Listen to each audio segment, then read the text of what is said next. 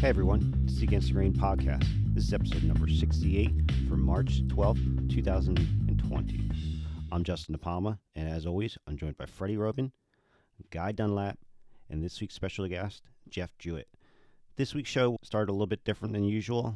Jeff just got right into it, and we started recording, and we figured we'd just pick up from there. So you probably know Jeff from his very popular, world-renowned finishes of Homestead Finishing, and their TransTint is their one of their biggest products. So if you haven't used it, try it. Uh, Jeff also builds guitars, and they're absolutely beautiful. So check him out on Instagram and his website and just everything that he does. It's, it's very interesting, the whole story of his life and where he is now. So hope you guys enjoy. Thanks. I was uh, born and raised in Cleveland, Ohio, and um, went to school here and uh, went to college uh, in a liberal arts college uh, in Gambier called Kenyon College. And I was an art major, studio art major. I figured I would either be an artist or a teacher. And when you came out of uh, college in the nineteen seventy-six, it was, with a degree in studio arts, about the only thing you could do was teach. And so I thought I'd take a stab at that, and I hated it. So I had to quickly uh, renegotiate or reconfigure everything, and I sort of drifted around for, oh, about ten years or whatever. But um, while I was in college, um, I became, uh, uh, it's my first uh, uh, introduction to woodworking. Mm-hmm. Uh, I was a sculpture major, and I also became fascinated with uh, uh, the idea of building a guitar mm-hmm. uh, at that time. And anyways, uh, I uh, I think I met Guy. Uh, well, anyways, I wound up going into sales, and um, I met Guy at a retail store in Ohio, Cleveland, Ohio, called Northeast um, Audio. I think yeah. Appliance and Audio, Northeast Appliance, Northeast Appliance and Audio, and audio something yeah. like that. Anyways, and um, uh. we didn't really, I think, ever work together, but I knew who he was and whatnot. Yeah, we, and, uh, we we knew we knew each other, not really, you know, like, hey, buddy, let's let's go out and have a beer kind of thing. But yeah. you know, we knew each other. We were in meetings yeah. together and things yeah. like that. Yeah, yeah, yeah. And uh, anyways, uh, I don't think really, uh, you know, uh, we shared much in the way of like uh, woodworking skills or anything at that time. Now, when I was at Northeast, uh, that's when I started building guitars. Um, I really? built uh, a couple of uh, kit guitars. Uh, there was no information back then. I mean, there were no very, very, very little in the way of information. So I bought a kit. Basically, it was a guitar that was disassembled. Uh, I bought it from Martin Guitar Company, and I put it together, and um, you know, it, it was funny because, I mean, instructions back then were, uh, they just assumed you didn't have anything. So uh, I think what I did in, in, uh, when I glued the top and back to the sides, I think I, I weighted it down with cement blocks because I didn't have clamps. Uh, I mean, it, it was pretty poor, but, you know, it, it, it stayed together, believe it or not. But anyways, um, that sort of got me in uh, uh, uh, into the idea of, well, maybe I could, you know, if I ever get out of retail, maybe I could make a living as a luthier. And I sort of tried that a little bit, but that really fizzled out quickly in Cleveland. Uh, there was just, uh, this is the Rock and Roll Hall of Fame home, mm-hmm. and acoustic guitars aren't real big here. Anyways, make a long story short, uh, I sort of thought, well, maybe I'll try my hand at fixing furniture instead. And that's what I did. And uh, I started a company uh, that I ran with my wife, Susan, uh, for many, well, till about nineteen ninety-four, very successful uh, refinishing company. And I uh, uh, didn't want to strip furniture for the rest of my life. So I got the idea in nineteen ninety-four to uh, start selling supplies mm-hmm. to finish wood. And one thing led to another. I got was introduced to Fine Woodworking Magazine at that time and started writing for them. I uh, started teaching. And boy, just a lot of things kind of snowballed after that. And so uh, up to the present right now, I still run my uh, finish supply company, Homestead Finishing Products. But we now manufacture more than we sell other people's products. We manufacture our own specific lines of uh, colorants that are mm-hmm. used on wood as stains. Mm-hmm. And probably our biggest, uh, uh, I would say, um, um, avenue in, in the use of colorants is in the musical instrument business. Um, uh, all the major guitar companies use my product now. And what's your uh, product called? Uh, my product that we manufacture here is called TransTint uh, mm-hmm. liquid dye concentrates. And yep. I also make a line of powdered. Uh, sometimes people refer to those by the old name called aniline dyes or dry uh, aniline powders. And those are uh, dissolved in water. I've, I've, I've been way. using both those products for over twenty well, years. Everybody has. Everybody has, yeah. Yeah, you're... Yep. I, I don't know uh, about around the world, but I think here in America, you're definitely the name brand that everybody knows. So yep. we are, we do seem to be, we are the go-to, uh, you know, uh, product when people think of wood dyes. Uh, we're, uh, we, we sell through Rockler, through Woodcraft, through, through all the major companies. Uh, we do direct selling. And then we, our, our musical instrument dealer is located right here in Ohio, uh, which is Stewart-MacDonald Guitar Shop Supply. Mm-hmm. They're down in Athens, and uh, they uh, export uh, a lot of our product all over the world. So yeah, we're, you know, pretty much all over the place. And about uh, eight years ago, I uh, was down at Stewart-MacDonald, my guitar shop, and uh, they uh, had just introduced a couple of uh, new guitar kits, and they were on the uh, desk of the guy that I deal with down there. And I said, well, what's that? And he goes, well, those are kit we're thinking of doing. And I go, well, you got one? I'll, I'll put it together for you. And uh, I put, put it together, and I was immediately, uh, I guess, hooked back on the idea of making guitars. So uh, now that I sort of have a company that can, you know, provide a steady sort of income, uh, and I don't have to worry about making a living as a luthier. Mm-hmm. So I've been making guitars now for about the past eight years. And we just started our website. Uh, we rolled out uh, about a month ago. We have twelve models up there actually right now. And uh, it's called Jewett Guitars. And we have a local distributor. And uh, I sell direct mostly though now. Okay. Yeah, those are some some beautiful guitars. I've I've I've looked at your website. Whoever did your website did a great job on it, by the way. Yeah, we just uh uh we we he actually reached out to me. He's uh, designed uh, websites for all the top small what we call independent luthiers here in uh, the United States, and so he reached out to me, and I said, well, uh, you know, after I looked at some of his work, I said, I you're hired. I mean, it was just, I, I just, you know, I can do a lot of things, but uh, website, uh, uh, I sort of have done my own for many, many years, but I just, boy, you, you got to have the uh, Photoshop chops and I mean, design chops. I mean, it's all a, a, a, a new world now. And so, yeah, yeah. and you can't put out anything that looks amateurish, for lack of a better term. It, it just doesn't work anymore. Yeah, but I'll yeah. tell you, uh, the, the thing that surprised me was um, I, I really have never had to do a lot of advertising for my uh, the product that I make, uh, the the dyes and all that. But boy, I'm finding out it's a different world with uh, you know, if you want to sell a guitar, man, it's all done on social media these days. I mean, hmm. it, it's all social media driven. It, it's incredible. It, it's just it's completely mm-hmm. different. Wow. And actually, that's how I ran into Guy again, actually, was yep. probably, I think, through Facebook or Instagram. So it was a good thing. It's a good yeah. thing.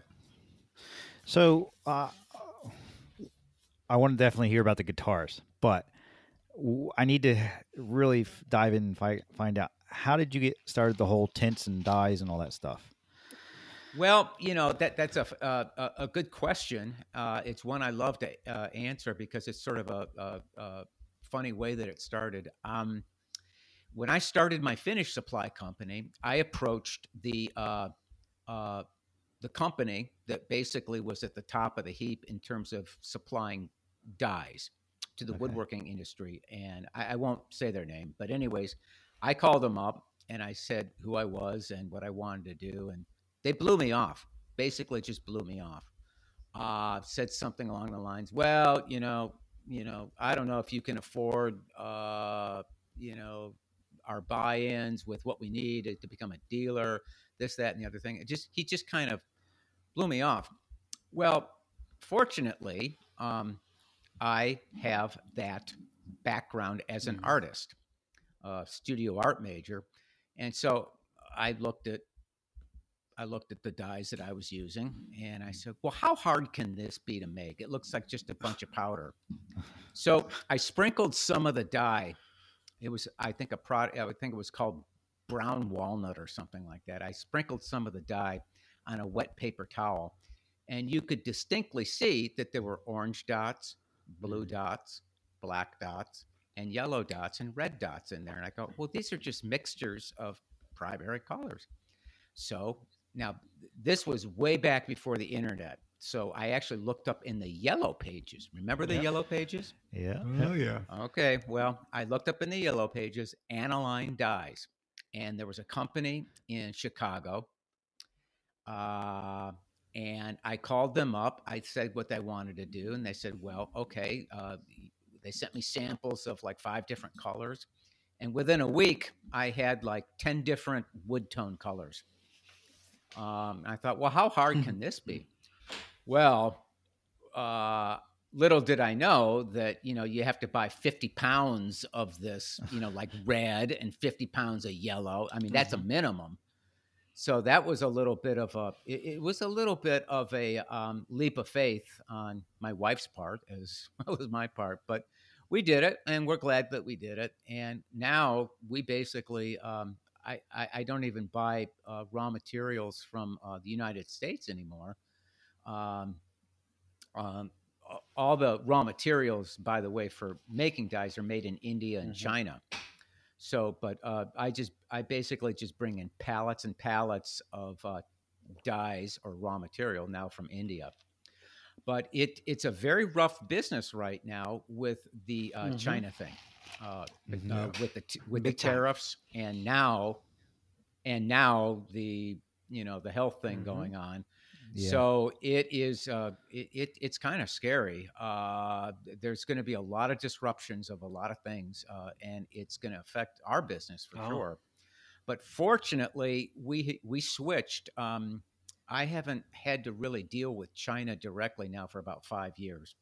Uh, I, that was a conscious decision on my part. Um, Uh, I just felt more comfortable dealing with India. Mm-hmm. And uh, boy, am I glad I did. So we sort of weaned ourselves off of that. So we're in pretty good shape, but uh, it's still a little bit, it, it, uh, um, it it's a little scary right now. Yeah. So if you're getting, if you're getting pallets and pallets and pallets of all these different dyes, I mean, do you have people putting these into, you know, mixture and putting them into the packaging for you, or do you do all that? No. Well, basically what, what we do is uh, every weekend I go in where I can lock the door and nobody knows what I'm doing. And then I can combine the dye with uh, the different solvents that we use and the secret sauce, as we call it, to make it into TransTint. And then I make up, I, I make up this stuff. I use pneumatic mixers and I make up like, uh, oh, about twenty gallons at a time. And um, those are then. Um, uh, I'm, I'm laughing. I'm laughing yeah. because like a little tiny bottle of that stuff. Yeah. Whatever. How many ounces is that? Like two ounces or something? Two, ou- two ounces, right? It's like twenty-five dollars. Yeah. Well, uh, you'd be surprised uh, at, um, you know, you don't want to spill any of this stuff on the floor, basically. The way yeah, it goes. It's like gold. It is. That, it, it's very expensive. Color. Well, it's very expensive stuff because uh, it, yeah. they're all performance dyes. And um, uh, so anyways, um, so yeah, I make about twenty gallons at a time. Now, what that is, that's three, like, well, three, eight, uh, I would say six or seven gallon buckets. And those buckets then are placed, each one of those are placed on a table where I have two employees. Uh, they're not full-time, they're part-time, but uh, then they dispense them into the smaller um, containers and then label them. And I have one employee that, so, yeah, go ahead. Uh, I'm sorry to cut you off. So you, you're the one that makes all the dye that everybody's buying. I make everything Everything that that uh, it goes into a bottle is blended personally by me. Yep. And is that because uh, you don't need help, or because you just try to keep everything secret? Um. Well, it's manageable for me to do. Second of all, mm-hmm. it is uh, something that there's a lot of chemistry going on. Uh, mm-hmm. Dyes as raw materials, uh, they're extremely complex chemicals. Um, in fact, you know, you see like a red dye or something like that. The actual chemical name for it is about a mile mm-hmm. long.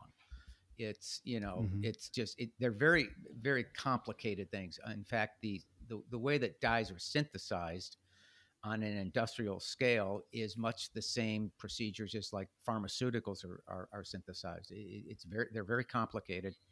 Anyways, make a long story short, they don't, th- th- from batch to batch, they, uh, they, they, they don't always have the same exact chemical properties. So things happen uh, as you're mixing mm-hmm. them, and you just have to pay attention to things like, um, uh, well, you know, you you might have to be a chemist to understand what I'm saying, but you have to uh, pay attention to what's called pH of the solution, which is mm-hmm. how acidic or alkaline it is. You don't want it to go too far either way. Uh, so you, you constantly have to test it and monitor. And there's some strange things that happen in the winter when we're making it, just because of the temperature that we have to compensate for. Mm-hmm. So there's a lot of things going on. But basically what we want to try and get in that bottle is the uh, the same product that went into the last batch, uh, so the color's the same, and everybody's happy, and that's that. But so it's it's it's an ongoing thing, and uh, hmm. we have uh, uh, at various times attempted to farm out the actual bottling of it, and it just hasn't worked out. It just hasn't hmm. worked out. So so hmm. we we do it all in house. And go ahead. I, I was gonna say, do you have? And I can't, the words escape me for what it's called. But do you have something that you compare it against to make sure the color is exactly right for every bottle? Yes. Okay. Yes, uh, we have computer. Well, it's, uh, we have uh, uh, industrial equipment. Okay. That's um, checking. Okay. I do not, ha- well, uh, th- th- there is a piece of equipment that we own, uh, but that's basically just to make sure that the product that we got on the skid, the, you know, five thousand pounds or whatever, matches the sample that we were sent two months prior to that. So uh, now that's what was not always good with the Chinese. Uh, with India, it's much better. Okay, consistency. Uh, because they're, they just are more gotcha. above board. Well, they're more above board about things. You know, um, uh, the companies are privately held. They're not uh, held by the state. So th- they have a little bit more um, uh, uh, oversight of their own, you know, housekeeping and that type of thing. It, it, it, it, it's yeah, they're more they're more invested they're, in the yeah, in the quality exactly. of the product. So, anyways, but uh, no, things can happen. So, uh, but you always, yeah, you do have to make sure. Now, what you're talking about uh, in terms of like making sure that it matches uh, the exact color. That's a very expensive piece of equipment, okay. which I do not have. But fortunately, I have a brain and a pair of eyes that's almost just as good, and, um, and almost. almost just as good and a lot cheaper. So I use that. Gotcha. Uh, what we do is we use sh- we use shade cards, and basically uh, what we do is we just compare it visually. Okay. And we pretty much know right away if it's off. Right. Uh, now, we cannot... We can't detect minor, minor things, but um, I do have one customer that does test it with very expensive equipment. Uh, it's a customer that buys our product, and they incorporate it into their um, finish uh, that they sell to their franchisees to uh, go into people's homes and redo their cabinets and redo their floors huh. uh, without stripping and refinishing it. They basically do, it's a franchise that go, comes into your kitchen, cleans everything, sands it, and then sprays it with some sort of a, a new color coat or paint, and then cures it uh, with um, a light source. It's called U V cure. So it's an mm-hmm. instant cure of the finish, and they're basically in and out in a day or so. So it's it's it's, it's pretty cool. Hmm. Yeah. Did did the business really take off once you got into Rockler and Woodcraft, or was it taking off before that? Are they huge accounts, or are they just another account that you picked up that just allowed you to hit the other markets? What put me on the map and what helped me out uh, in I mean, just exponentially was becoming an author in Fine Woodworking. Really? Uh, when you author an article, when you author yeah. a, a, an article in Fine Woodworking, you have instant gravitas. Uh, okay. Just it's just instant. Then when you write a book for them, you move even higher up on the, the chain. And I wrote five books for them. So that really, really, really, really uh, is what did it for me, quite honestly. Yeah, there was a there was a time there, and and I think it was ninety-six or ninety-seven when I started my first furniture business.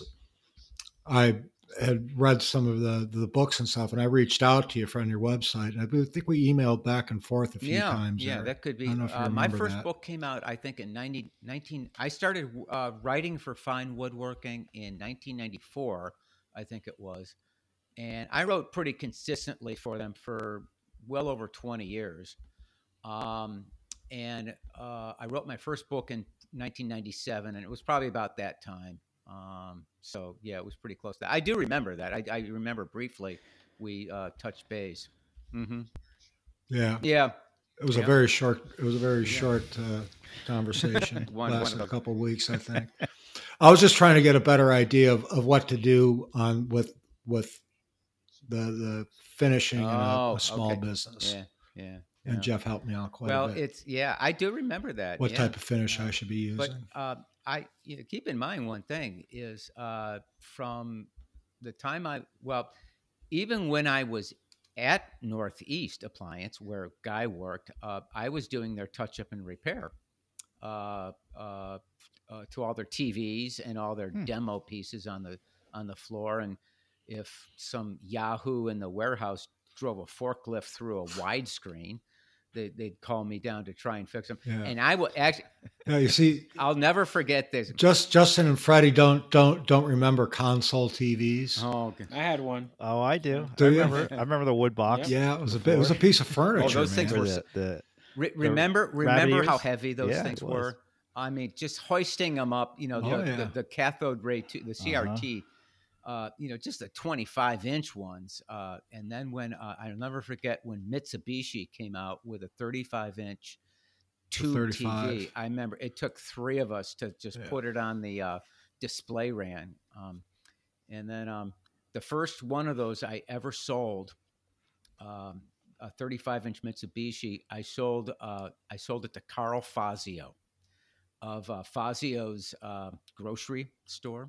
Uh, do you remember that guy here in, here in uh, Big oh, East Side yeah. grocer, yeah. just just as wealthy as all get out. And um, they delivered it, and they didn't know how to hook it up. And so I got this call from Carl Fazio saying, you you get out here and get my T V hooked up, or I'm, I'm going to, like, you know, have it sent back. So I went out there, and um, I got it hooked up, and I was dragging a cable Uh, from one part of the room over to the next, and I knocked over this like plaster statue that was like on a pedestal.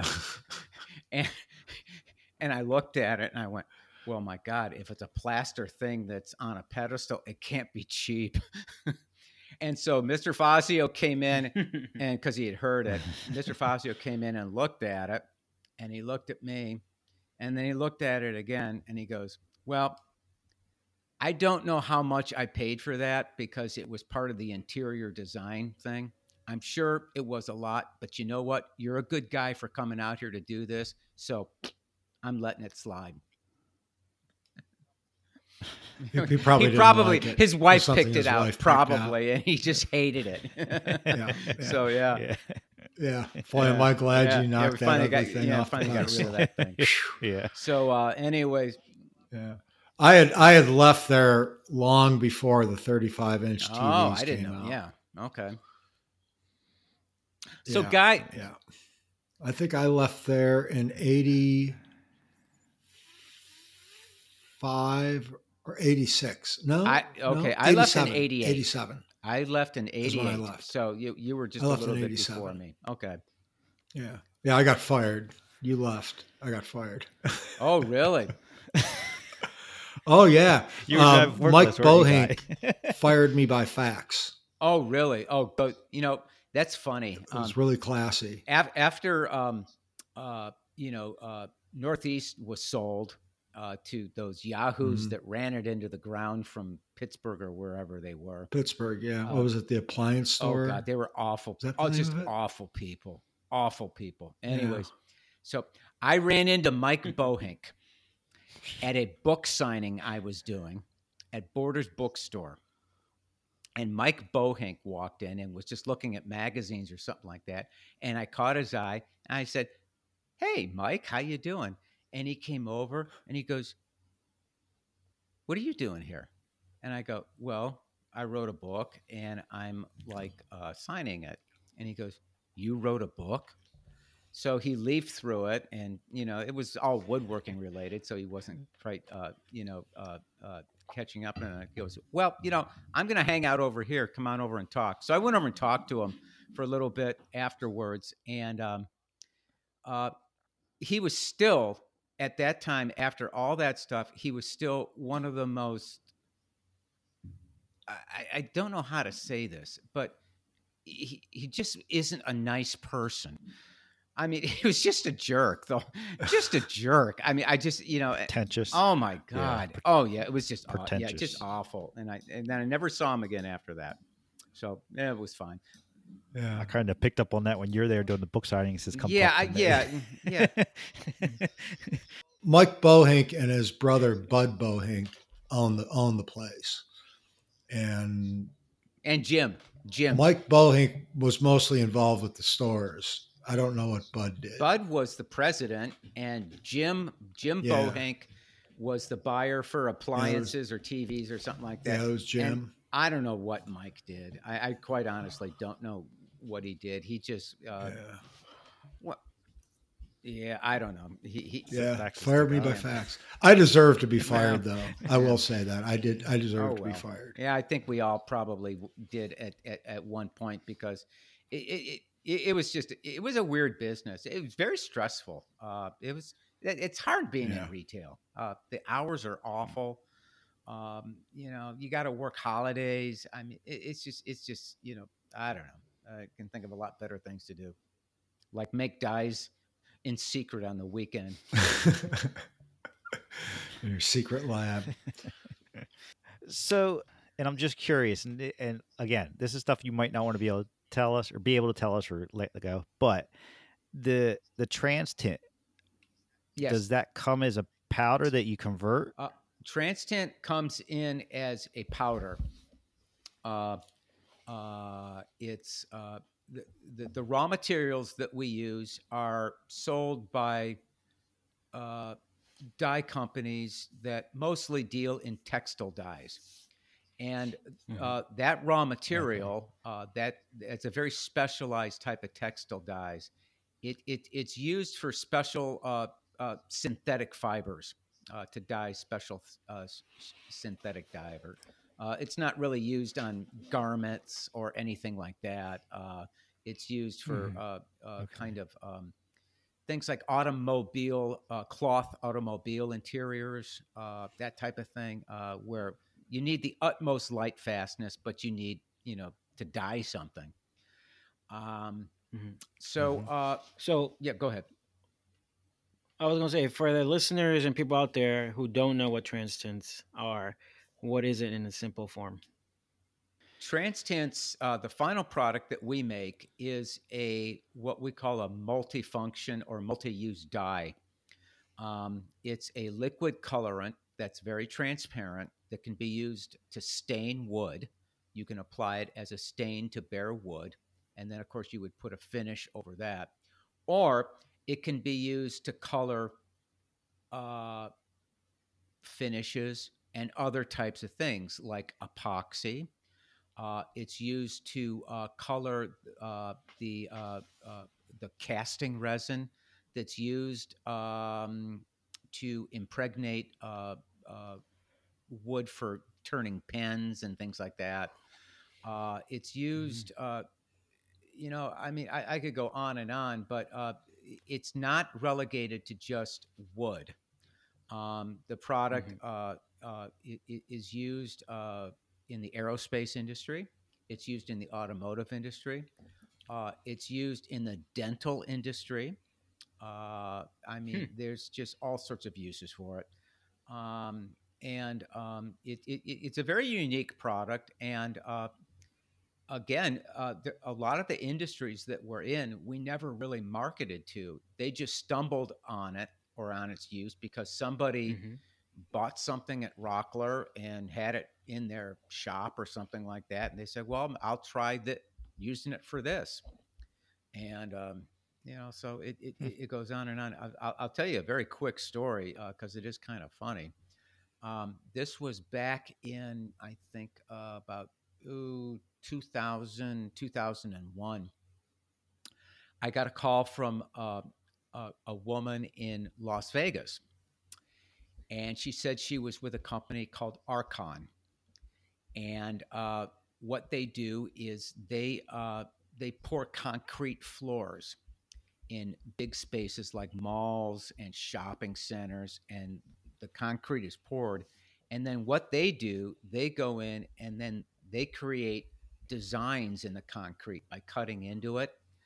Uh, so they'll create kind of like maybe like a, a pattern of like a flower or a pattern of uh, this, that, or the other thing. And um, and then um, they uh, color the concrete. And uh, this is so after it's been poured? This is after it's been poured. And right. So this woman asked me, she goes, uh, how light fast are your dyes? And I said, well, you know, I mean, they're not exterior rated, uh, but, you know, they're okay. I go, do you mind if I ask what the what, what the uh, use is? And she says, well, what we do is we pour concrete floors, and then um, we um, we uh, let it cure, and then we we dye it afterwards. And I thought about it for a little bit, and I go, well, I really wouldn't recommend that you do that. I was just thinking about it. And then there was this silence at the other end.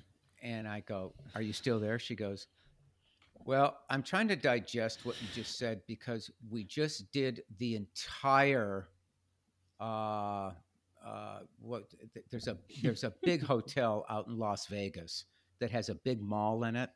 I can't remember it, the name of it off mm-hmm. the top, but they did the entire mall floor in my dyes. And she sent me pictures of it. And I went, oh, well, uh, I guess we'll find out how light fast it is. Good luck with that. Good luck. And yeah. I actually went out about four years later. Uh, I went out and I, I was uh, a featured speaker at the A W F S fair uh, held in Las Vegas. And I looked at the floors, and um, they were a little faded and kind of more pastel than they should be, but they still looked okay. You know, so... But uh, the company eventually, I, I don't know what happened to them. They, they they were a very big customer of ours for, for years. They did work like that all over the world. Huh. Uh, huh. So it, it was very interesting. Um, but yeah, that's kind of stuff, you know, that happens to us all the time. And then um, I would say the funniest thing that ever happened to me was a guy called me up one time and said, are your dyes safe to eat or like to put with food? And I go, no, absolutely not. Uh, there's a class of dyes. You, you want to use what's called a food dye. And he, I go, mm-hmm. why are you asking me that? And he goes, well, I. He's asking you after I, the fact. Yeah. That's how the cars. Well, I, I, I yeah. raised, I raised, All our I raised chickens blue. down here in northern Georgia, and. When I get a rooster, oh, I know where this is going. Go for it. That I really, that's a mean rooster, and what I'll do to him is I'll dye his tail feathers purple with your dyes, so I can tell he, he's the mean one, and I can tell he, he, he him from you know the good ones, and uh, but you know uh, I you know I don't want to do that if it's gonna you know make him sick or if it's you know whatever. I go. Sir, I really, I mean, are you really putting me on? Is, are you a legitimate person? asking me that. He was, he was. And so, yeah. So, uh, purple tail feather rooster. He's the mean one. If you ever see a, a rooster running around with purple tail feathers, uh, don't go near it. Yeah, yeah. So is is there is there um, is there an ending to that thought, story? Did you I, ever find out if anything bad happened to the rooster? No, certain stories you want to sort of like not know what the ending is, and that's one of them. Well, I thought you were going to say that I somebody mean, was dyeing all their yeah. eggs to claim they were different color eggs. Well, it's a rooster. Before the um, yeah. yeah. You know, no, I know. I answered the rooster well, part. Well, you know, I. But. We used to, we don't get them anymore because all of our uh, uh, our safety data sheets, they're called, are up on our website and they're easily accessible online. All you got, you know, all you have mm-hmm. to do is like just punch in the name of it, and you know those uh, safety data sheets come up. But uh, we used to get a lot of calls uh, from people that had pets, uh, and you know a guy would stain his, you know, uh, his. Uh, uh, table uh, in the garage with something, and then you know the dog would go then go over and like you know pick up the rag and start like you know chewing on it or something like that, and he'd come back with a pink tongue or a purple tongue or something like that. But yeah, we used to get a lot of calls like that. So going back to your restoration um, time frame there, uh, did you have many employees? Was it just you and your wife? Uh, when we did restoration, it was just me and my wife. And basically, mm-hmm. uh, what we did, or what I did, is uh, we did a lot of work for moving and storage companies and insurance companies. Oh, okay. It was almost, um, I, I, I did do a lot of private work that we got because we did that. But uh, what we would do is we would really go into people's homes that, you know, where the movers like banged up some stuff or, you know, put, mm-hmm. and, and, I mean, some of it was really bad. Um, yeah, I, I got stories with that. I could go on for the next three days with, uh, from that, you know, the stuff that a mover mm-hmm. could do to your furniture, but, um, I won't go into that, but, um, but you know, it, it was a good business. Uh, but the, I would say the only thing that was, you know, people were generally pretty ticked off, and, you know, they usually came in from out of town, so they didn't know who I was. Mm-hmm. Uh, so, you know, they usually had to ask, answer a lot of questions and things like that. And I'll never forget one time. Yeah. Um, and you know, ag- again, this was all before the internet and Google and Amazon and all this kind of stuff. So, you know, I remember telling one lady, um, you know, she goes, well, how do I know that you're any good? And I go, well, I write for Fine Woodworking. And I think at that time I said, I've written two books. And she looked at me and she goes, yeah, right. And I'll never forget that. She was like, I was like putting her on, and you know, at, you still at that time you just yeah. sitting there. Well, go hop on your you know computer and just you know go to Amazon or whatever. You you know, it was all before that kind of stuff. So I you know it is you know it is what it is. But boy, I tell you, you know, we had to uh, really uh, walk on fire sometime. Now, are, are you mainly self-taught when it comes to finishing? Finishing, yes, yeah. Absolutely. Uh, I'm mm-hmm. self-taught uh, on uh, finishing for sure, and also uh, building guitars. Um, but uh, I would say that coming back to guitars uh, just eight years ago, I mean, you can learn how to do anything on YouTube. I mean, you can learn how to do anything. You you could build a boat. You could build a house. You could, I mean... it's amazing. Uh, you know, now, now there's yeah. a lot of stuff that probably isn't all that good or isn't right or whatever, but for the most part, if you know how to parse things out, I mean, it, you can learn how to do just about anything, um, these days. It's, mm-hmm. uh, really. Now you used to teach quite, quite did. often, didn't you, in the past? Well, I taught, um, and you gave... I taught in a place that's close to Guy, uh, Franklin, Indiana. Yeah, I, I Mark taught Adams. Mark Adams, uh, who's, who's probably the most renowned woodworking school in, in America. Uh, I taught there for twelve years. Uh, and, mm-hmm. uh, I, I just had, I, I love teaching actually. Um, uh, uh, but I just had, I, it just became a time thing with me, you know, uh, Homestead got big mm-hmm. and there's just stuff I wanted to do on the weekends besides go haul off somewhere and, you know, uh, teach somebody. So, um, you know, I had to yeah. kind of put that down. And I, I also stopped writing pretty much about, um, I would say six or seven years ago, but, uh, I still, I still teach, mm-hmm. but I, uh, I'll just teach, uh, uh, guitar makers. Um, I just, I, I, I do a lot of consulting and a lot of work with, uh, the guitar companies and their staff and, uh, that type of thing now these days. So that's about the only thing that I do. How, how, how many guitars do you think you've made in the last, let's say, year? In one year, I can lo- only legitimately put out about six. I would say four is a more of a normal thing because it's still a sp- it's a These spare aren't guitars thing. That I can buy for one hundred fifty dollars. No, no, you need just a little bit okay. more than that. I mean, you all the models you can see pricing wise, you can see price wise, yeah. and everything I've got is on our uh, website, which is Jewett Guitars.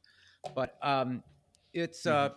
You know, I'm not knocking them dead with selling guitars. I'll say that. It, it, believe it or not, it, it's a very, very competitive market uh, with the mm-hmm. uh, small shop luthiers. Uh, there's just a lot of guys doing yeah. it, um, and uh, a lot of them are really talented too. And there's some, yeah, there's some real talent out there because uh, you got to be wired a specific way to uh, to uh, get into the kind of the the. the meticulous uh, aspect of building guitars. I, act, for me, f- you see, it, it's funny because most of the guys that build guitars that like the building, they hate the finishing, just hate it because there's so much that mm-hmm. can go wrong that's out of their control. Where me, I love the finishing because mm-hmm. it's usually where mm-hmm. I can, you know, well, it's just, it's, I, I just, I kind of roll with what happens. I just, I finished, I, I refinished. Mm-hmm. You see, that's something that you learn in refinishing furniture. Um, uh, and I'll just backtrack. But, but but doesn't the doesn't the finish affect what type of finish it is and all that affect the sound of the guitar too? Uh, I think I think too much. I, I I think there's too much that's placed on that, and most of it, in my opinion, is marketing hype. Um, you know, you, we've all heard stories about Stradivarius's uh, secret finish yeah. or this, that, or the other thing. Or Stradivarius, uh, uh, he would only use wood that grew on the north side of uh, Mount Etna, and he harvested it only uh, uh, under a full moon. I mean, yeah. it, it, While it's wearing- this kind of stuff. Yeah. Pink high yeah. heels. And it's this kind of stuff and these, these just this crazy stuff where it's like, you know, if you look at the guy's record, the guy made like over eleven hundred instruments. So maybe he just got really good, you yeah. know. Yeah. mm-hmm. But I mean, that's the way I look at it. But um, no, I think, um, uh, see, the, the, the problem that you have with finish uh, and its effect on the tone is that you could never test it. Because you can never make two wooden mm-hmm. instruments exactly alike. They will never be, you could use the same wood, same everything. Good they point. Will never be exactly alike. You can make them close. And the people I know that have done that, that have tried different finishes and this, that, and the other thing, um, it just, it, there may be a slight difference. But most of the difference uh, that is um, uh, made in the construction of a guitar is in tuning the wood as you're making it. And um, there's a lot of... What, what do you mean by tuning the well, wood? Well, what you're doing is you're constantly tapping the wood. You're tapping it and holding it in a certain way. And you're you're listening for cer- certain frequencies and certain vibrations and the way that it vibrates. And it, it, it's the feedback of the wood.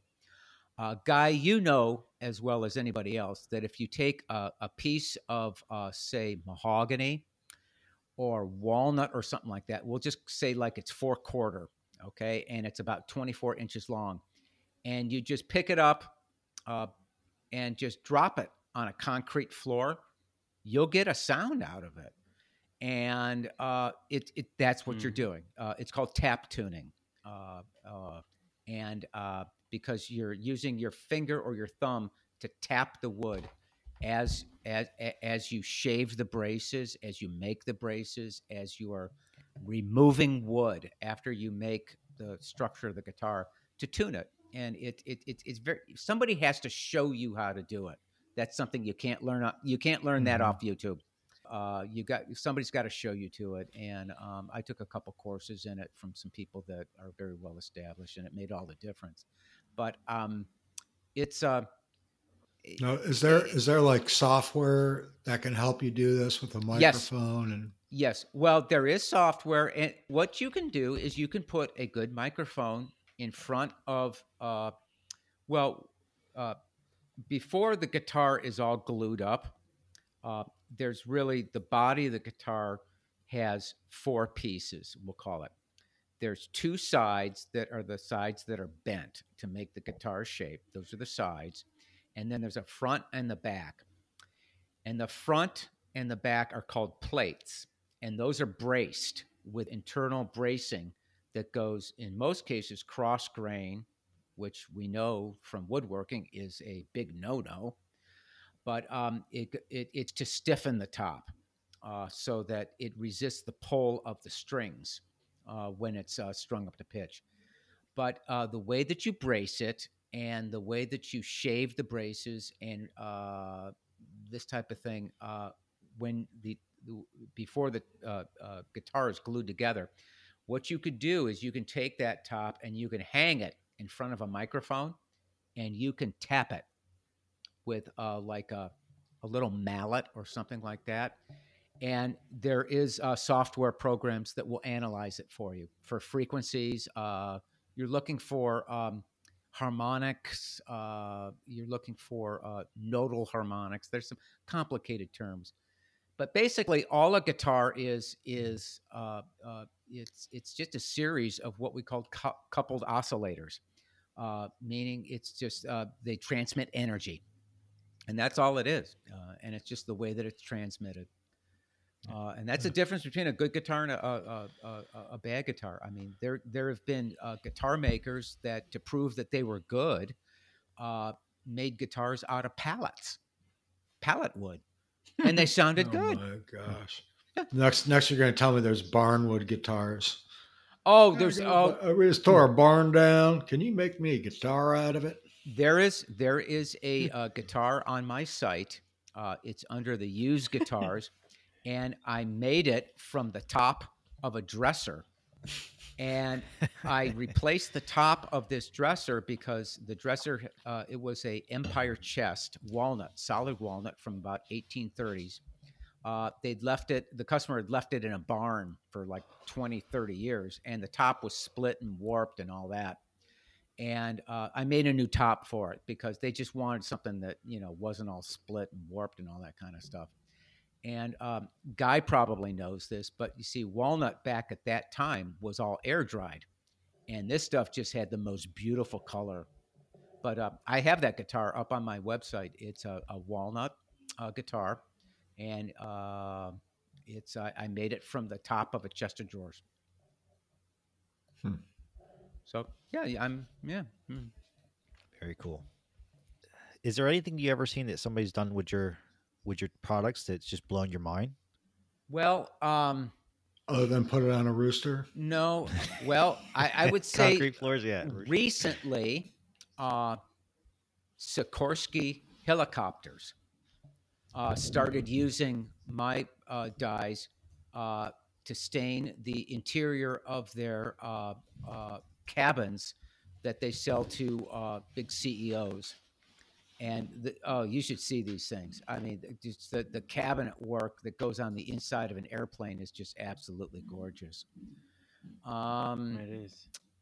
I, I, I've seen like sunbursts and things like that that just blew my mind, how they mix and do things with them. Oh, yeah. Well, they, they can... T- Well, what's really neat is that if I'm watching T V or something like that and a guitarist goes on stage, Um, you know, I go, those are my colors. Huh. I made that. I made that. I made the colors for that.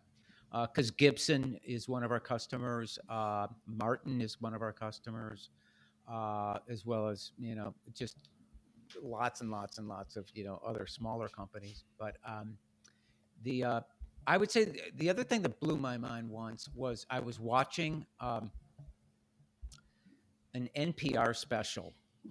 And um, it was about Steinway, the piano company. And um, every year, the Steinway Company mm-hmm. commissions what they call an art case piano. And what an art case piano is, it's they pick a local furniture maker or an American furniture maker that's pretty well established, that's uh, uh, you know fairly well known, and they make the outside case of the of a Steinway piano. They design it and they build it, and then Steinway puts the guts of the piano inside hmm. of it. And a guy that, uh, well, I, I just know he he bought a whole bunch of blue dye from us. Mm. Now, blue is a color that you don't sell a lot of. I mean, you might sell a two-ounce bottle, but you're certainly not going to sell like four quarts of it to somebody. So I thought it was a little bit odd. And about six months later, or I, maybe about a year later, I was watching an N P R special, and it was on Steinway. And here, the guy had... Uh, Uh, done a art case Steinway piano that was to commemorate the hundredth anniversary of George Gershwin. And it was on top of a float going down one of the major hmm. thoroughfares in New York City.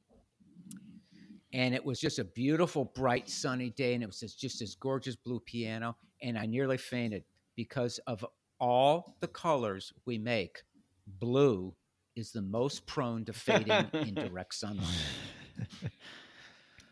So I nearly fell off the couch. I called this guy up and I go, "Don't you ever do that again." And he goes, "Well, I got private commissions to make ten more." That's why he bought a gallon of this stuff. So we sort of had to figure out what to do. And what we came up with as a solution to that was, you know, he just told the customers not to take it outside, which was fairly easy.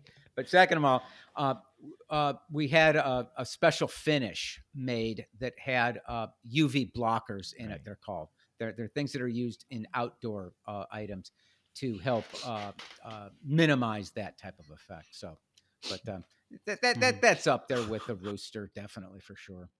Um, what's your favorite finish to uh, spray or apply?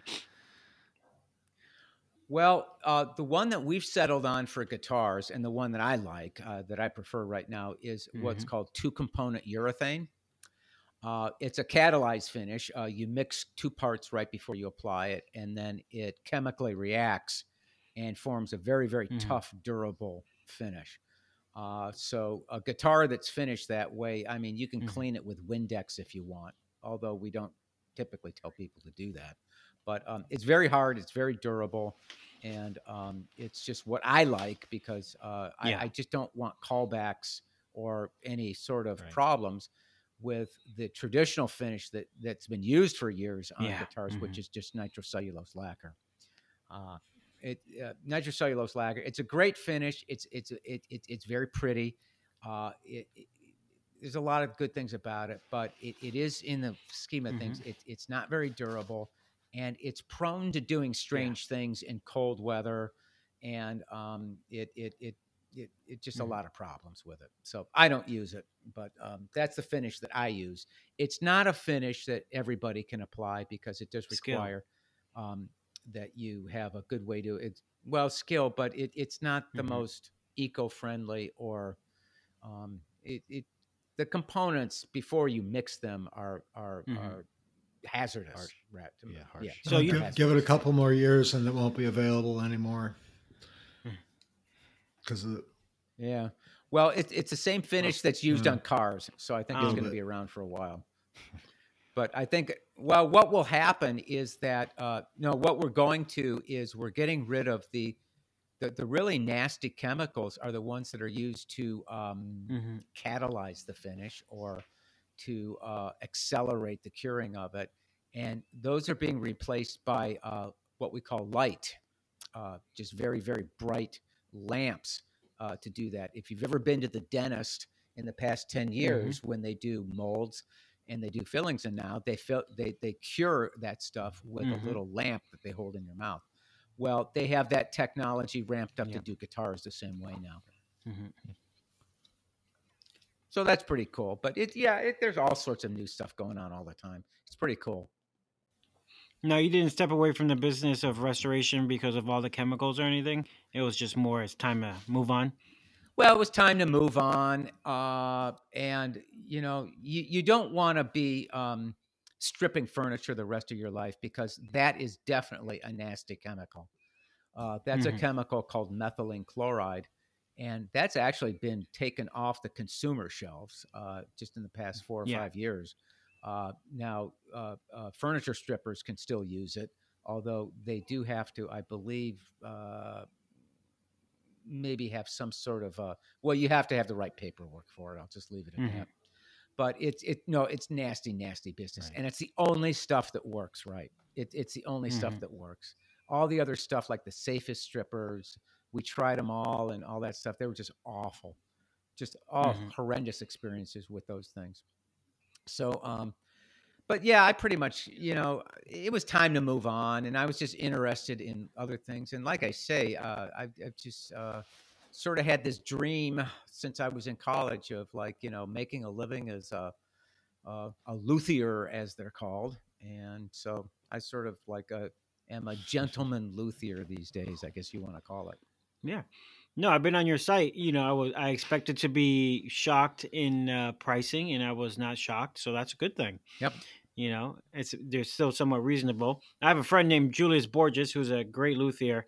Uh, and he's he's a very expensive luthier. I would, but well, I would say inlay. I would say that uh, if you have a well-known name and you're selling the exact mm-hmm. same guitar that I am, you can get double, if not triple, for it. Uh, mm-hmm. But that's just all in the name. I mean, yeah, Jeff Jewett Luthier is just not not known. I mean, I you know people may recognize my name, but I go you know they're like, well, all right, okay, I know he makes stains or he's a good refinisher, but boy, I don't know if he makes a good guitar. You know, so it, it's mm-hmm. you know it, it it's it's hard. Well, no, you know, have you ever have you ever have you ever considered like trying to get one of your guitars and like uh some kind of uh, like country music? We're working on that. Uh, that that mm. that that Legend, that's hard to get. Star. Well, basically, uh, there's a couple things that I, I I'm working on. Uh, one way, which has been recommended to me, is to uh, create a couple ambassadors, as they're called. Uh, when you have yeah. a new product, what you do is you give it to mm-hmm. somebody that is mm-hmm. touring, getting out in front of people that people know, and then you know you get a little buzz that way. Uh, so we're looking for the possibility of that. Um, I'm also trying to get uh, something reviewed in one of the uh, major magazines. But the problem is uh, magazines just, I mean, they're having a really hard time these days. Everything's digital. Everything's mm-hmm. digital. Mm-hmm. And people want everything free. Uh, not only do they, yeah, they want it free and they want it on their computer mm-hmm. or even worse, Uh, like, okay, he, he, yeah. here's a case in point. We, uh, the employees that we have, uh, they're in their low twenties. And um, I gave a, a, a C D to one of them of some of the stuff I had recorded at home. And they looked at it like, what the heck am I supposed to do with this? And what is it? Really? It was like, what am I supposed to do with this? You know, I mean, so... Now, I mean, when Guy and I started working at uh, uh, Northeast Appliance and Audio, C Ds were like the big new world. I mean, digital audio. Yeah, I remember God. when there, there there was no there was no C Ds. I remember when there was there were laser discs. Well, remember what? Yeah, I was just gonna say. Remember the big bulky laser disc? Oh, geez. Yeah, the laser discs, and, and y- there was no yeah, there was no V H S yet. Yeah. There was just Betamax. Betamax, and you know, if you bought a movie, eight-tracks. if you bought a movie, it was seventy nine bucks. Uh, mm-hmm. Yeah, eight tracks were dead at well, that time. Eight track, thank yeah, yeah, yeah. yeah. And it, it took yeah. two years before it came out. So uh, I I actually heard something the other day, Jeff. Uh, I guess it's like a kid under fifteen. Ask them why it's called hanging up a phone, and they won't have an idea what that means. Hang up a phone. Well, yeah, yeah, yeah. I, I believe it. Well, because there, there's no more yeah, phones in the wall. Yeah, just wait, wait a few more years, and uh, but no, every yeah, you know, the hardest thing too is with employees, especially the twenty years old, is disconnecting them from those iPhones. Mm-hmm. My God, I mean, they are just you know, well, I gave up. I gave up because you know what. they're doing is very boring. It's very repetitive. And I, if they have to listen to some music or whatever it is, you know, it's okay. Uh, but, you know, I go back there and they're not only they're listening to music, they're yakking to their friends. You know, I mean, it's just, you know, but as long as the work gets um, done, I just learn to live with it. So, so do you have an opinion regarding this new movement for water-based finishes? I've played around with water-based finishes since they came out twenty years ago. Mm-hmm. And um, I use water-based finish uh, to finish all our display boards. Okay. Uh, that we put in like Rockler stores yes. and Woodcraft stores, and to do all of our samples uh, because they're water clear. Mm-hmm. Uh, they don't add any color to the finish, and they don't stink up the shop. Uh, because usually if I'm, you know, doing sample boards, or I'm doing a run of display boards, I mean, I'm spraying all day long. Mm-hmm. I mean, you know, and it's just, it, it gets pretty smelly. Mm-hmm. So, but uh, I won't put them on a guitar. Um, the, uh, I just, I just, the, when you have a really highly figured wood, um, they just, uh, they're just incapable of, uh, of, of, making wood look like uh, uh, other solvent-based products mm. do. It has mostly, to, it's, yeah. it's you know, uh, my view on it is not necessarily the one that would be shade, uh, shared by the water-based finish manufacturers. Mm-hmm. But my view on it uh, derives from just experience and also um, uh, uh, a fair amount of science and background that I do have uh, of just the way that they work and the physics of them. And they just basically, uh, um, um, you know, they, they just don't do wonders to wood, but um, that's okay. You know, I mean, forty years ago, you couldn't find a painter that would do trim work uh, in anything but oil-based paint. Mm-hmm. Nowadays, you can't find anybody to that's going to apply oil-based paint. I, I love oil-based uh, paint. It's just, yeah. Well, yeah, I, I, I do too. It flows out like great, but it stinks like crazy. Yeah. Mm-hmm. Uh, and especially these days because the solvents that they have to use mm-hmm. uh, um, uh, are the what we call the exempt solvents, and they, uh, you know, it smells like a. a Well, the closest thing I can think of to it is it, it smells like those urinal cakes. Yes, I do. That they fit in, in, in men's urinals. Yeah. I mean, it's it's the same exact smell. Mm. It's just awful. I um I I, I use some Waterlox. Uh, everybody knows what Waterlox yep, is. Yep. Yeah. Yep. I I used some Waterlox to do something. Um, oh, this was a couple years ago, and um, but it was at home, and I left the open can or left the can open down in the basement. Um, on my workbench, and I came into the, it's just a little room that's off the basement where I, you know, kind of have my man cave and all that. I, I swear to God, my, my eyes started tearing up. It was just awful. Mm-hmm. It was just, it was just awful, but I'm sorry to interrupt you. Go, uh, go ahead. No, I was going to say, so where's Jeff Jewett in ten years? Where's Homestead Finishing? You know, do you have an outlook for it? Ever expanding um, or... No, I've kind of reached the limit of mm-hmm. what I want to do because uh, I don't want to bring in employees or, mm-hmm. you know, anything. I don't want to grow anymore. I like where I am. Mm-hmm. Um, I don't have, I, ne- I have never had a grand plan okay. uh, for anything, uh, you know, maybe a year or so or uh, two years down the road, but yeah, you know, five years, I may feel like I want to sell it. Um, I'm sixty-five. So, okay. you know, I, by all rights, I should be retired. Yeah. But uh, at, at age sixty-five, I decided to start a new company called Jewett Guitars. So go figure. Um, yeah. But um, so, no, I've never had a grand plan. Uh, mm-hmm. uh, I have a wonderful wife that pretty much just, you know, lets me do whatever I want to do. And as long as I don't stay at home and bug her all day, uh, it, it's good. Yeah. No, it's amazing. But uh, yeah, ten years from now, yeah, eh, I don't know. I'll, I'll probably still be working. Probably still. Maybe mm-hmm. by then I'll have a, a few guitars sold. We'll see. Well, I will say, Jeff, that one of the reasons why I got into finishing was because I think it was in ninety-six or whatever it was. Um, you wrote an article for Fine Woodworking on finishing mahogany and grain filling. Oh, yeah. And, I remember that. And, And that one sold me like, I remember like yesterday. It's like, I'm never going to be this good. I have, you know, I, I read that damn article so many times, and now it's like, it's just finishing mahogany. So easy now. I can officially yep. say that. And now yep. it's the last thing I want to do. Well, you know what's, you know what's, I, I must say it is kind of neat to read. Uh, uh, this was a few years ago, but uh, there, there's a gal that does a lot of uh, finishing uh, writing and other stuff for Fine Woodworking these days. Uh, Nancy Hiller is her yes. name. Mm-hmm. And uh, she's great. She, she did an article. Uh, it was a mission something or, or over there. And at the end of it, she goes, I have to be honest. Uh, when it came time to be uh, do the finish, I just followed Jeff Jewett's recipe from issue.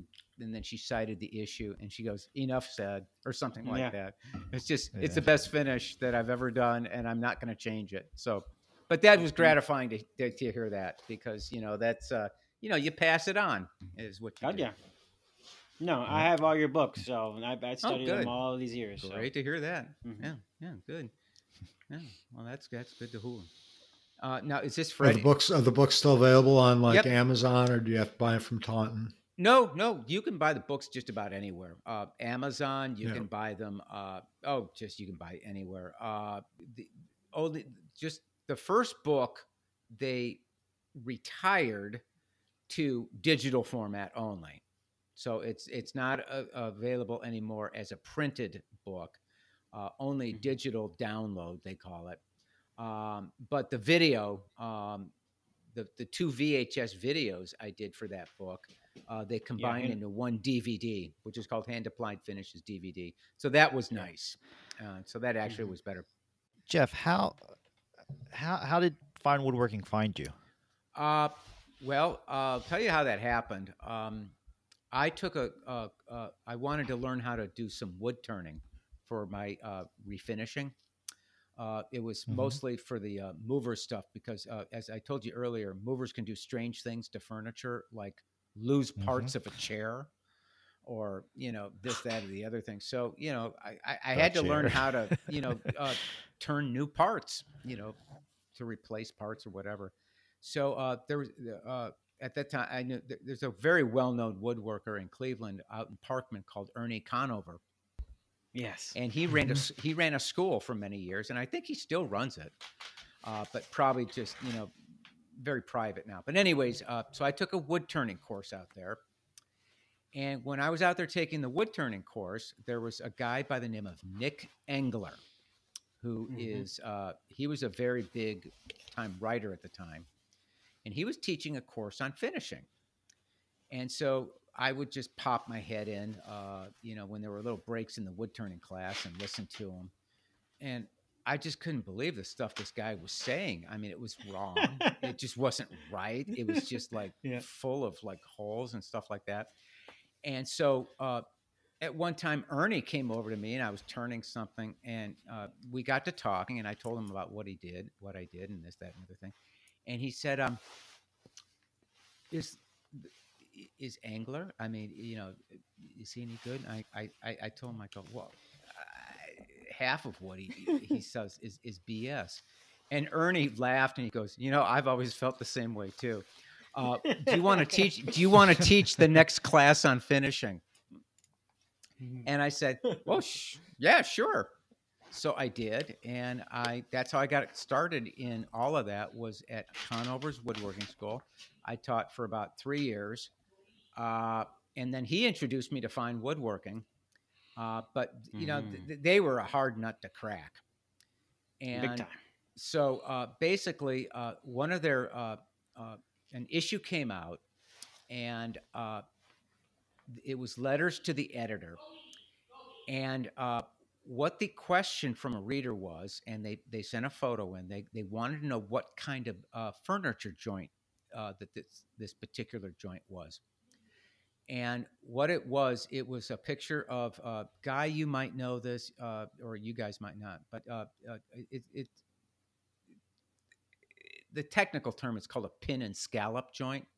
It's uh, where you see on the side mm-hmm. of a drawer, you see like kind of like round, kind of like, um, scallops, yeah. and then you'll see like little dowels in them.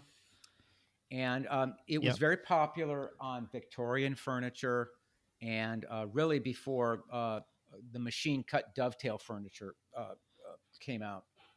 And um, well, I just happened to know that that was not the correct term for it. Um, so I wrote in a response saying, I go, the the editor that answered the question was Sandor Nagyszlanyi, who used to be the uh, a big time editor and weren't, turned out to be a very big book author for Fine Woodworking. But I said, mm-hmm. um, the response that Mister Nagyszlanyi gave is incorrect. Uh, actually, the joint is called a nap joint. And it's called a nap joint because uh, the machinery to do it was patented in eighteen seventy-six by Nathan Clement and Joseph Knapp of Waterloo, Wisconsin. And I cited references. I cited a patent number, this, that, and the other thing. I actually went down to the Cleveland Public Library and got all that information. And I sent it in. And about a month later, one of the editors called me up and he goes, "Hey, you sound like you know what you're talking about. Would you like to do uh, the question and answer uh, column for us?" So for about a year, all I did was answer questions from readers about weird furniture joints. And then I finally talked to a guy who says, "Hey, let me write an article." And he said, "Well, you know, I don't, you know." So I go, "Oh, come on, you know." So I wrote an article. Uh, it was uh, on, on something for shellac, and it was very well received.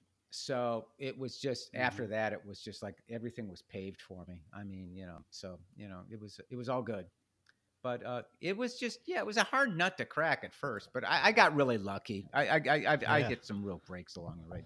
I met some good people and um, just uh, kind of uh, um, greased the right palms, I guess you might say. Uh, so it, it, it worked out well, but Fine Woodworking was really what launched me uh, uh, uh, to any, anything close to, you know, uh, you guys uh, recognizing my name or buying my books for sure. It's a cool yeah. story, man. Yeah, yeah, it's all very interesting. Well, uh, I hope Fine Woodworking stays around. I mean, it's a very tough business right now, and they're just, uh, they're, they're really hurting.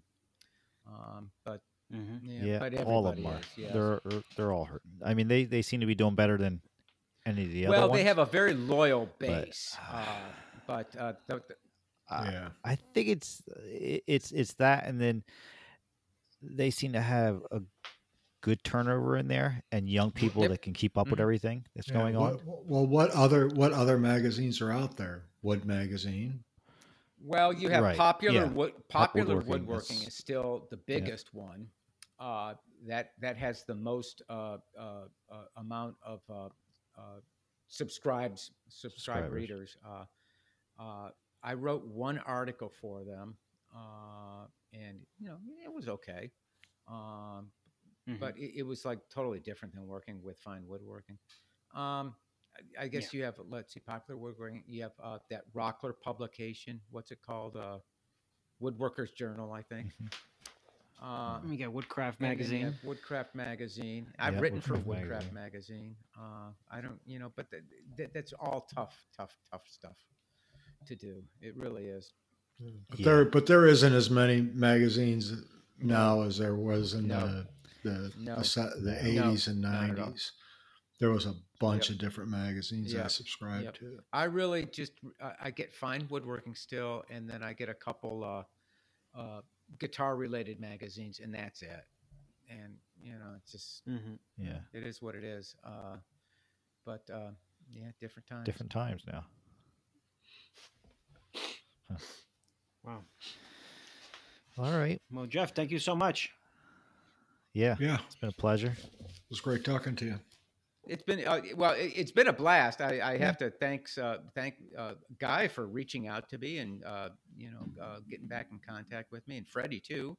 And Justin, boy, Justin was a huge yeah. help. Uh, we had a little bit of a scare there uh, earlier today. Um, I didn't know you. Uh, it's you, well, it was actually I, I easy. didn't know. you, I didn't know you, that it wasn't you were bad. supposed to plug the uh, headphone jack into the microphone. But what do I know? Hey, yeah, there's a couple, a couple, a couple, a couple episodes ago. I, I couldn't figure out what was wrong with mine. I I didn't turn the power on to my mic. So well, that's really stupid. I mean, I, I'm a little bit. I'm, I'm a little bit. Better yeah, it than was. That. It was really stupid. Justin's going, is a plug? Do you have it turned on? Yeah, I've got it turned on. I think I'm stupid. We uh, say the same thing uh, all the time, uh, Jeff. Uh, don't worry. Oh, ouch! Ouch! All right. Well, this has been a blast. I thank all of you guys, well, uh, all, you know, everybody for uh, inviting me, and um, this was, uh, you know, fun to do. I, I uh, like I said, I haven't done one of these things uh, in many, many years, so it was, it was good to good to do. Awesome. That's a pleasure. Yeah. It was a pleasure. Thanks for coming on, Jeff. Where can everybody find you? Everybody can find me. Uh, go to Jewett Guitars uh, if you're interested in guitars. Or uh, the name of my website for my finishing stuff is homestead finishing products dot com. Or if you want to just, you know, just Google Perfect. Jeff Jewett and it'll take you to Homestead or Jewett Guitars. So, you know, awesome. It's pretty easy. Google knows everything. Yes, they do. It's a pleasure. All righty, guys.